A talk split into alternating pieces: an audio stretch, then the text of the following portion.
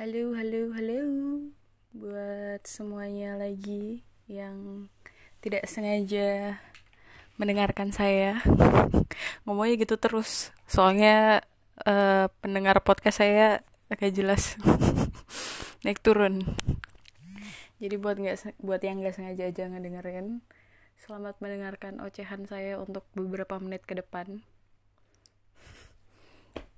Aduh maaf ya banyak ketawa ya I feel silly soalnya sometimes um, anyway yang mau gue bahas buat beberapa menit ke depan untuk sesi kali ini adalah gimana sih semua shenanigan coronavirus or like COVID-19 ini affecting the mental health of people with a mental health issue. Um, there is a lot of type of mental health ya. Nggak cuman yang famous aja. Maksudnya kayak uh, self harming depression anxiety itu kan yang famous ya. Tapi yang kayak orang nggak banyak tahu itu apa dan kenapa kayak border, borderline personality disorder terus uh, DID or dissociative dissociative identity disorder or there's a lot of things that uh, I don't I don't really I don't really like study a lot about it because I'm not a psychology student or like therapist or something related. Jadi gue nggak terlalu banyak tahu soal itu. Um, tapi ya gitu kan banyak nih tipe-tipe mental health issue. Nah gimana sih si covid outbreak ini tuh affecting them gitu kan? Uh, untuk secara medical speaking and analytical way gue nggak berani ngejelasin takut salah karena yang gue bilang tadi gue bukan profesional. Tapi kalau dari gue yang memiliki uh, severe depression ini mengganggu sih sangat mengganggu. Karena apa ya awalnya tuh gue mikir bahwa apa sih susahnya dari stay at home gitu? Apa sih susahnya dari lockdown yang lo disuruh cuman goler-goleran doang di kasur? Mana susah ya nggak? Goleran doang gue juga tiap hari gitu gitu kan.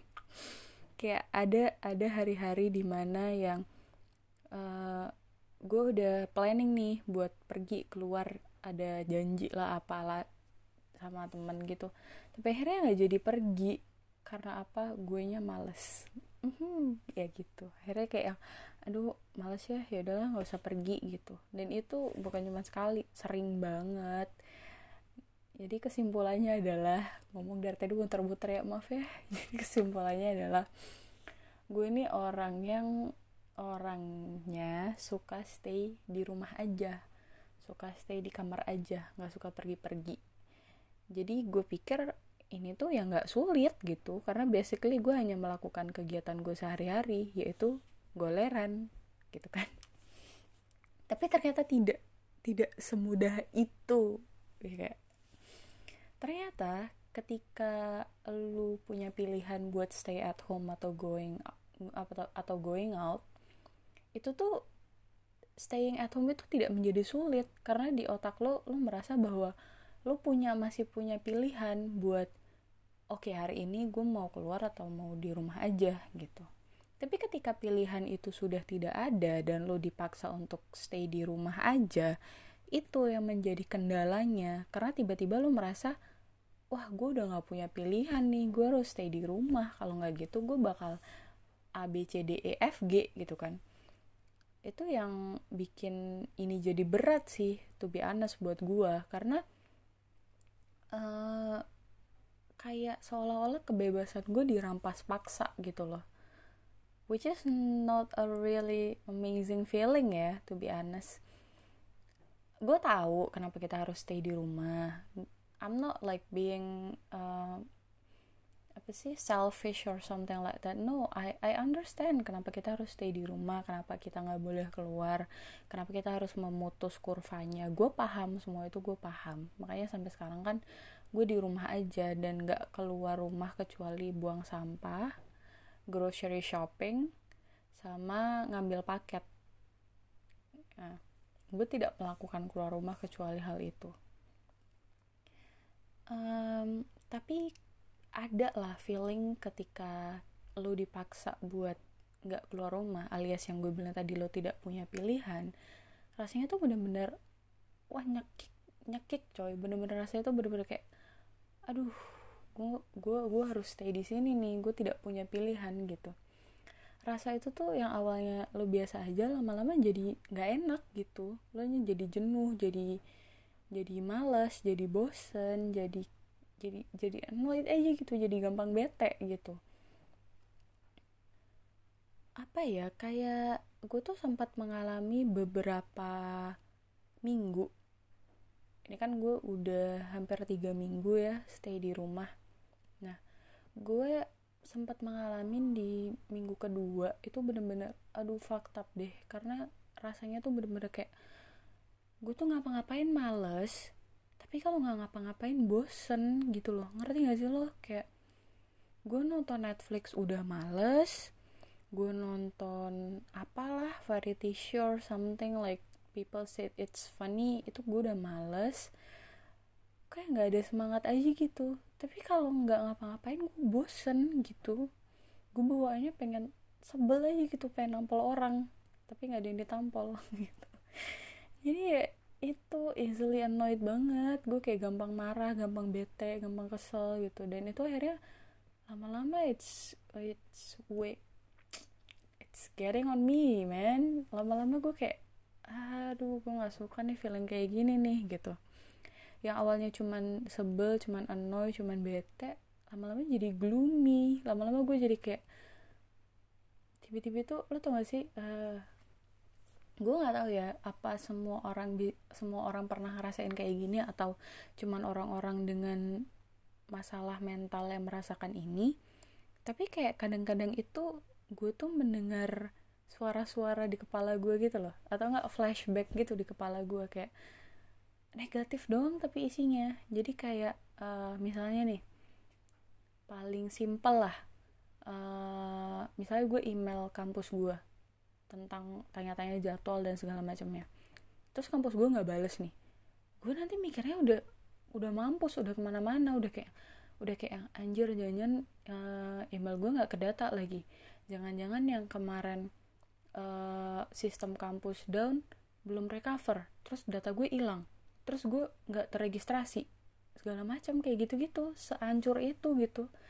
Senegatif itu pikiran gue gitu. Terus gue akhirnya begitu mikir kayak aduh jangan-jangan data gue nggak keregistrasi. Udah jadi panik lah tuh jadi kayak aduh terus gue gimana? Kampus tutup. Ini gue nggak bisa ngedatengin langsung. Kalau di telepon juga biasa kagak diangkat angkat.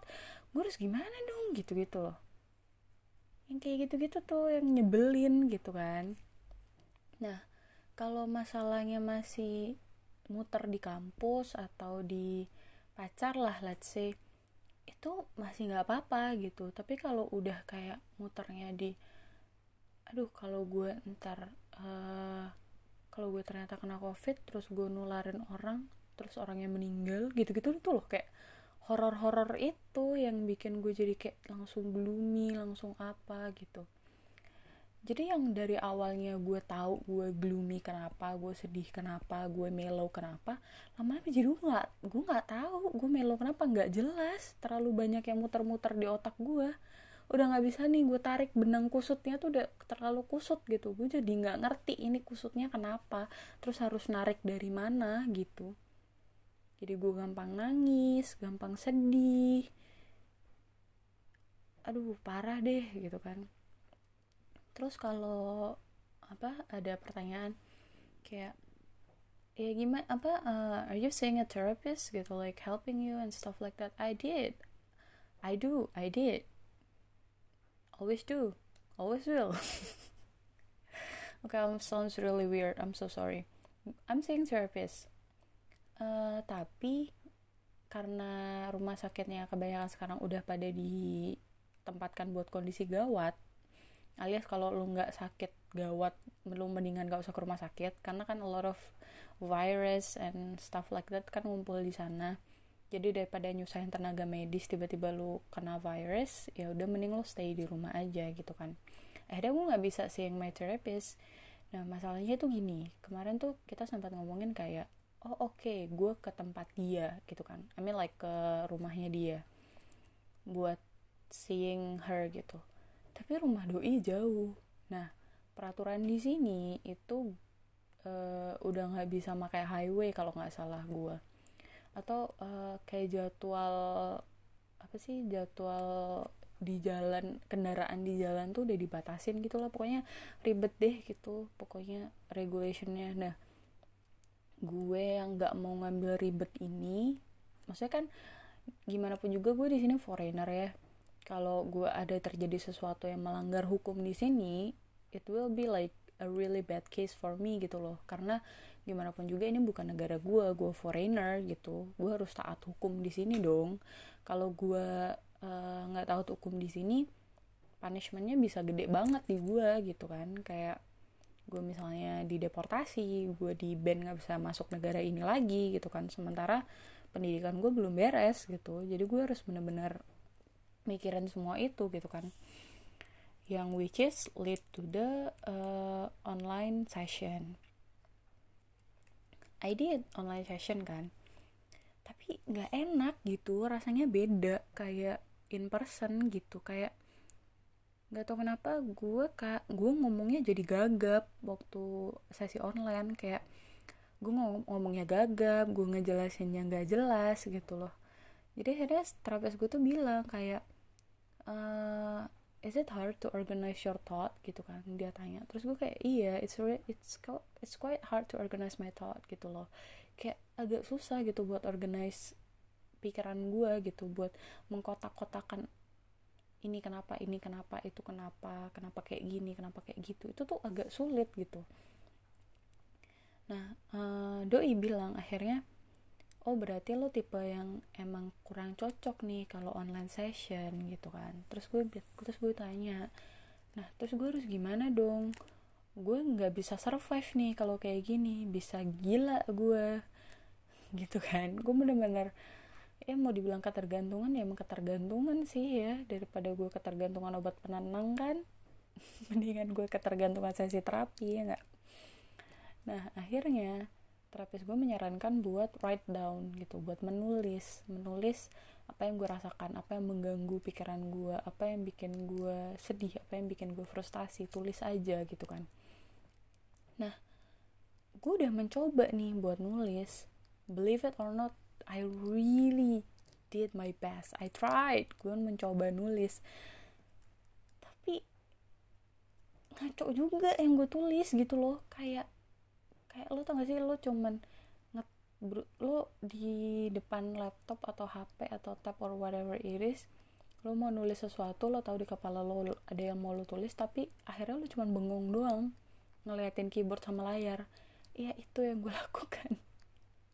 Jadi gue bener-bener kayak aduh mak ini kacau sih kok. Aduh udah deh gue kacau deh pokoknya kayak dan itu tuh gue bener-bener takut kayak nah kayak takut takut worst scenario happen gitu loh. Karena uh, gue udah lama nggak pernah ada episode gue manggilnya episode ya. Gue udah lama nggak pernah ada episode yang suicidal udah lama nggak pernah. Like attempted attempt suicide gue nggak pernah. Udah lama nggak pernah self harming juga udah lama nggak pernah. Gue udah clean for like few months. Udah udah udah udah. I did a pretty pretty good job for like few months. Udah lama nggak pernah. Terus apa lagi? Um, udah yang yang busuk-busuk tuh udah lama nggak nggak gue lakuin gitu. Tapi seiring dengan si lockdown sendirian ini mulai nih datang nih satu persatu nih mengusik jiwa dan raga nih. Yang pertama itu yang kerasa adalah uh, gue jadi parnoan lagi sama makan. Lo tau kan kayak nggak boleh keluar rumah tuh jadi susah olahraga gitu. Kayak gue bilang tadi gue nonton Netflix aja gue males gimana olahraga gitu loh ngerti gak sih? Kayak kayak nggak ada nggak ada semangat nggak ada keinginan nggak ada nggak ada nggak ada nggak ada apa ya? Nggak ada willpower to do that gitu loh. Kayak kayak mayit bukan tapi willpower kagak ada gitu. Kayak gitu kurang lebih gitu kan. Jadi malas olahraga gitu. Makan juga sebenarnya gue nggak nggak binge eating gue nggak makan banyak gimana gitu. Tapi karena gue nggak olahraga dan apa gue goleran doang? Abis makan tuh kan rasanya begah ya lu duduk doang nggak gerak nggak apa gitu begah gitu jadinya. Nah si rasa begah ini tuh lama-lama membuat gue jadi merasa bersalah karena gue makan ngerti gak sih? Gue jadi kayak anjir gue kok makan mulu sih nggak ada olahraganya gendut banget nih gue pasti beres karantina nih udah segorila nih gue pasti anjir lah gue bakal gendut banget nih abis ini. Di otak gue tuh cuman itu doang terus gue jadi merasa bersalah karena gue makan gitu. Terus jadi mual. Gue langsung mual seketika itu juga gue langsung mual. Gue pengen muntah terus gue udah kayak aduh ini kalau diterusin gue bulimik nih. Nah gitu kan. Gue bulimik nih enggak nih nggak boleh nih udah gitu. Karena gue pernah ada di fase anoreksik enggak sih bukan anoreksik cuman waktu SMA tuh gue karena gue merasa gendut gue nggak mau makan. Gue makan itu pakai mangkok bayi. Atau sih? Bener-bener literally mangkok bayi yang kecil-kecil banget itu. Itu gue makan cuman satu mangkok per hari. Karena gue nggak mau gendut. Gue cuma makan itu gue minum air putih yang banyak. Udah itu doang yang gue lakuin. Apa yang terjadi? Masuk rumah sakit lah. Masuk IGD lah uh, liver gue kena waktu itu. Uh, ya udah akhirnya itu yang terjadi. Dan gue sempat koma lah. Sempat koma berapa hari gitu. Badanku udah biru lah. Karena waktu gue koma gue gue pingsan nggak nggak sadarkan diri. Dan penanganan waktu itu kan SMA gue asrama ya. Penanganan waktu itu tuh telat gitu. Karena uh, gue anaknya Badung jadi waktu teman-teman gue bilang gue, gue sakit ke guru guru tuh banyak yang nggak percaya gitu dikira gue pura-pura. Nah orang tua gue minta gue minta dijemput waktu itu kayaknya orang rumah lagi pada sibuk gitu akhirnya baru bisa jemput pas weekend. Pas mereka jemput itu udah tiga hari gue udah tiga harian pingsan kalau nggak salah. Tiga hari kan ping namanya nggak tahu itu literally gue pingsan nggak bangun sama sekali atau gimana gue nggak tahu. Pokoknya itu kan makanan gak ada yang masuk minum juga nggak ada yang masuk. Udah udah udah udah udah biru udah udah biru udah kuning biru gitu. Kayak udah saking pucatnya udah pucat banget gitu. Udah kalau dikit lagi udah kata dokter sih waktu itu telat berapa menit lagi lewat lah pokoknya anaknya waktu nyoba masukin infus saja tuh darahnya gak ada yang mau keluar lagi gitu. Nggak tahu kering kali darah gue gue juga nggak ngerti. Pokoknya gitulah. Nah gue tidak akan gue takut untuk mengulangi hal itu gitu. Gue takut untuk ada di mindset itu lagi karena gue udah merasa gue beberapa bulan ini tuh udah happy gitu udah di mindset yang baik udah happy udah udah senyum terus udah happy terus. Gue tidak mau kembali ke mindset itu gitu. Itu bikin gue takut banget gitu kan nah terus ada kesempatan uh, gue cerita sama cowok gue tentang kondisi di sini gimana gitu kan. Nah pacar gue akhirnya waktu itu menyarankan bahwa nggak apa-apa nggak usah pura-pura strong kalau emang berat nangis aja sedih aja nggak ada masalah gitu kan dia bilang. Ya udah akhirnya gue nurutin dia gue menyiapkan eh gue menyiapkan. Iya sih gue ada persiapan sih waktu itu. Gue kayak lagi pengen sedih lagi pengen nangis gue lagi pengen meluapkan semua rasa yang sudah overwhelming di otak gue di kepala gue ini. Akhirnya gue menyiapkan waktu itu waktu. Gue bisa mikir kayak oke okay lah let's let's let's give it like an hour or so to let let it out and after that we are fine. We we can go, we can be like good to go gitu kan. Di otak gue kayak gitu waktu itu. Nah akhirnya gue nangis deh tuh kan. Gue nangis.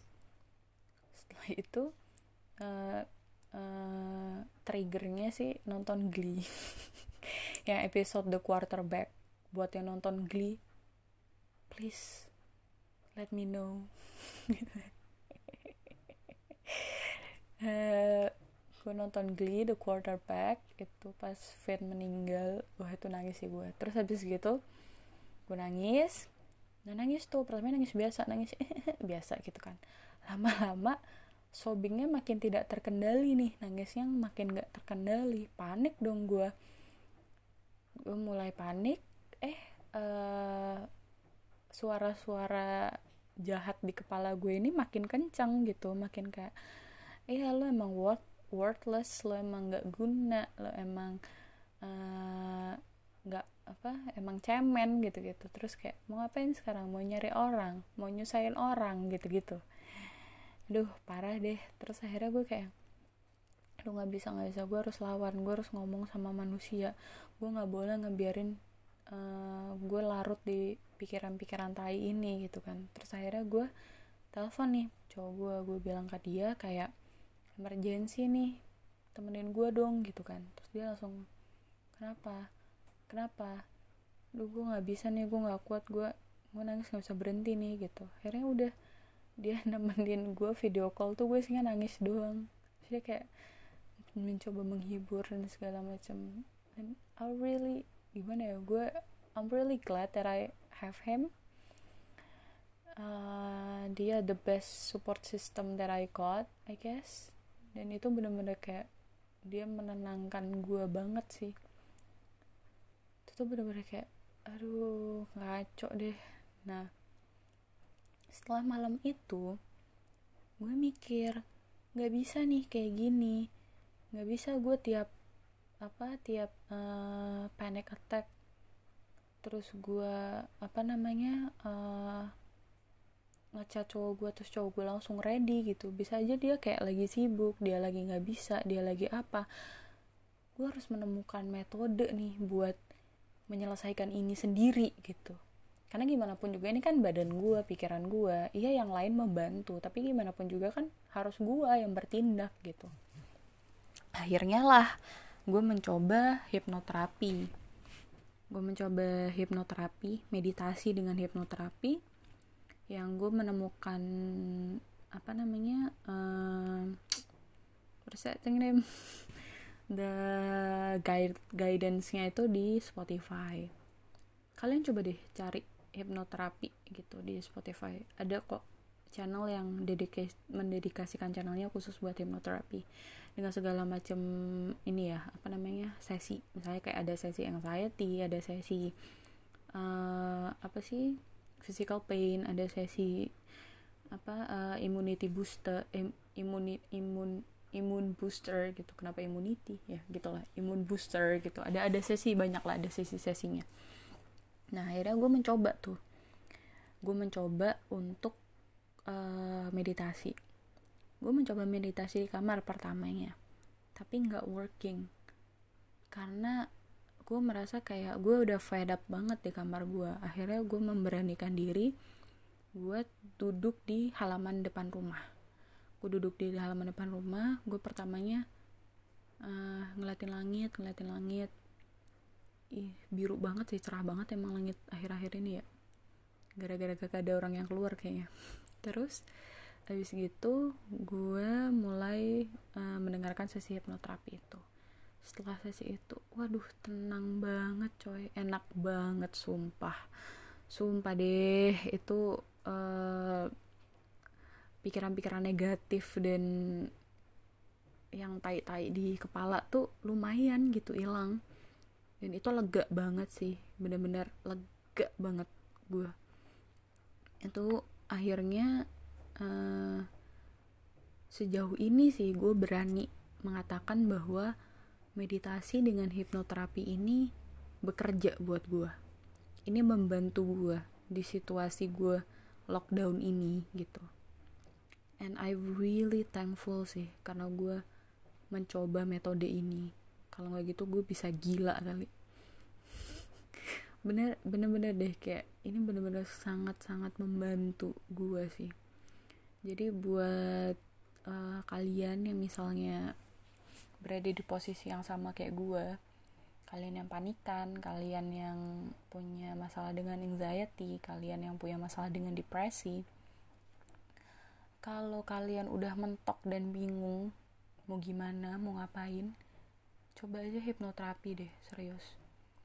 Uh, apa ya kayak di gue ini gue tahu sih satu metode bisa working di satu orang dan bisa nggak sangat-sangat tidak working di orang lain gue tahu. Tapi there is no harm in trying sih.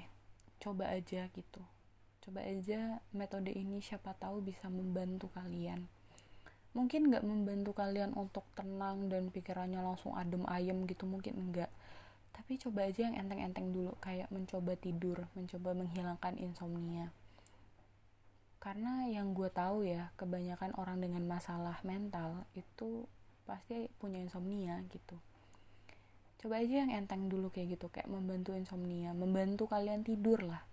Biar kalian akhirnya mendapatkan tidur yang berkualitas setelah entah sekian lama lah kalian tidur yang sangat tidak berkualitas itu akhirnya mendapatkan tidur yang baik gitu kan. Karena gimana pun juga tidur yang baik ketika otak kalian beristirahat tubuh kalian beristirahat itu gimana pun juga tuh kita bakal ngerasa lebih fresh lebih lebih bisa relax gitu loh.